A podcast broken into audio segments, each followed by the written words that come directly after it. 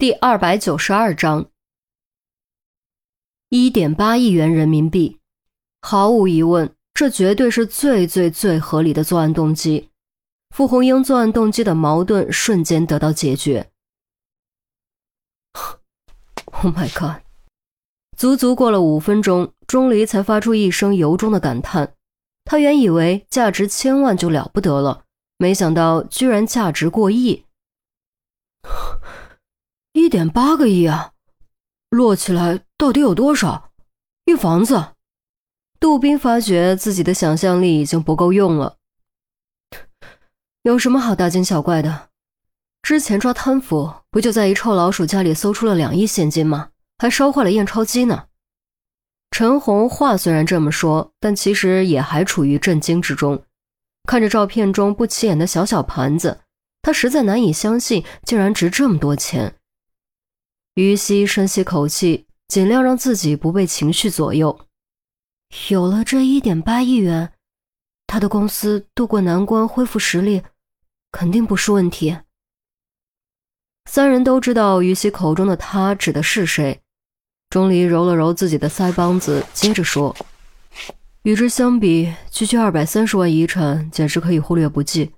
他完全可以利用这笔遗产隐藏自己的杀人动机。”教会给别人，转移警方的注意力。对，这样逻辑上就说得通了。舍小利逐大利，果然是典型的商人作风啊！陈红不禁冷笑。还有一点，你们还记不记得遗嘱的内容是将房产和存款给王翠继承？这里面有个文字陷阱，房产可不一定完全包括房间里的东西。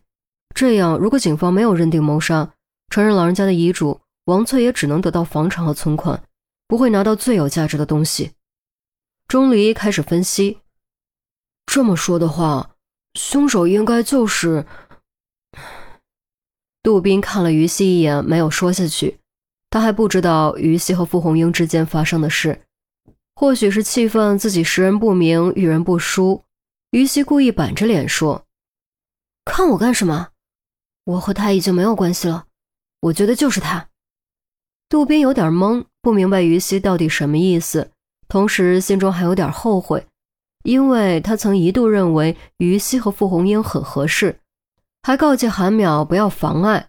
如果傅红英真的是凶手，那他真是把于西往火坑里推。陈姐，现在该怎么办？你说吧。于西站起身，语气铿锵，唇线抿得很紧很硬，却微不可察地撇了两下。陈红眼光老辣，一眼就看出于西在故作坚强，心中微叹，略作思考。这样，现在还不能轻举妄动。这家伙聪明谨慎，心理素质又好，宝贝不一定在他家，贸然搜查只会打草惊蛇。如果一次搜不到，很可能就再也别想找到了。于西不说话了。陈红说的没错。如果不能找到直接的证据证明文物在傅红英手中，就没法给傅红英定罪。而找到直接证据并不是一件容易的事。我看还是这样吧，暂时不要打草惊蛇，争取引蛇出洞，然后瓮中捉鳖。陈红眼中闪烁着睿智的光芒，整个人气场当时就变了。怎么个引蛇出洞？这就需要于西你出马了。我。假设宝贝就在傅红英手中，他的公司急需用钱，他肯定会急于寻找买家将宝贝脱手。你要做的就是假装什么都不知道，给他打电话道歉，尽量无意间告诉他我们怀疑傅红祥是凶手，正在对傅红祥进行严密调查，应该很快就会破案。陈红伸出食指点了点于西，我明白了，是为了转移他的注意力，让他以为安全，尽快行动。于西说着，又变得有些犹豫。可万一我装的不像，被他发现破绽了怎么办？说实话，于西真的对自己没有信心。她是个脾气比较直的女生，情绪容易写在脸上，想完全藏起来几乎不可能，更何况还要进行伪装。装不像就练，你这一环很重要，可不能给我掉链子。陈红严肃地说着。命案拖得越久，越难以侦破。如果傅红英一直谨慎不脱手，甚至干脆申请破产，等风头过了，再将宝贝脱手，那时想逮住他可就难如登天了。毕竟警方没有那么多资源，长年累月盯着他。哦，于西哦了一声，还是很纠结。面对可能是杀母禽兽的傅红英，他该如何保持冷静，不露破绽呢？能为了钱杀死自己的亲生母亲，说明他还不想放弃自己辛苦创立的公司。所以一旦放松警惕，就肯定会寻找买家脱手。而对于这种级别的宝贝，买方肯定会要求验货。只能面对面交易，这样就给了我们当场抓获的机会，也是取得直接证据的最好机会。陈红越说，思路越清晰。我可以负责跟踪、侦查和监视，这是我的强项。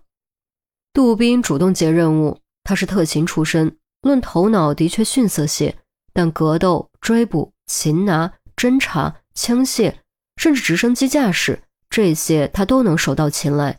整个刑侦队，他说自己是第二，那绝对没有人敢说自己是第一。陈红点了点头，好，记住，千万不要被发现。我会申请增派人手，二十四小时定点布控，绝对不能让他离开我们的视线范围。一旦发现他拿出宝贝，不管什么时候，立刻实施抓捕。还要注意几点：第一，务必保证宝贝安全，那可是国家级的文物；第二。抓捕要做到动静小、速度快，不能让他反应过来。都明白了吗？明白。终于有了自己发光发热的地方，杜宾显得特别兴奋，语气响亮，站得笔直，还敬了个军礼。明白。于西的声音却有点小，显然不是很情愿。那我呢？钟离指了指自己：“你，瞧你现在这样子，站起来都费劲，还逞什么能？”赶紧回去休息吧，杜宾，你和我回局里讨论任务细节。于西，你把钟离送回去，顺路带他吃个饭，补充体力，还可以把他当成傅红英做做练习。如果实在不行，我再让小钱过去帮你。我，他，他，我，他。于西指了指自己，又指了指钟离，一脸愕然。钟离指了指于西，又指了指自己，同样一脸懵逼。别废话了，就这样吧。出发，出发！完全不给于西和钟离反驳的机会。陈红说完，拧开防盗锁，见杜宾想帮忙扶钟离，二话不说将他直接拽了出去，只留下于西和钟离相顾无语。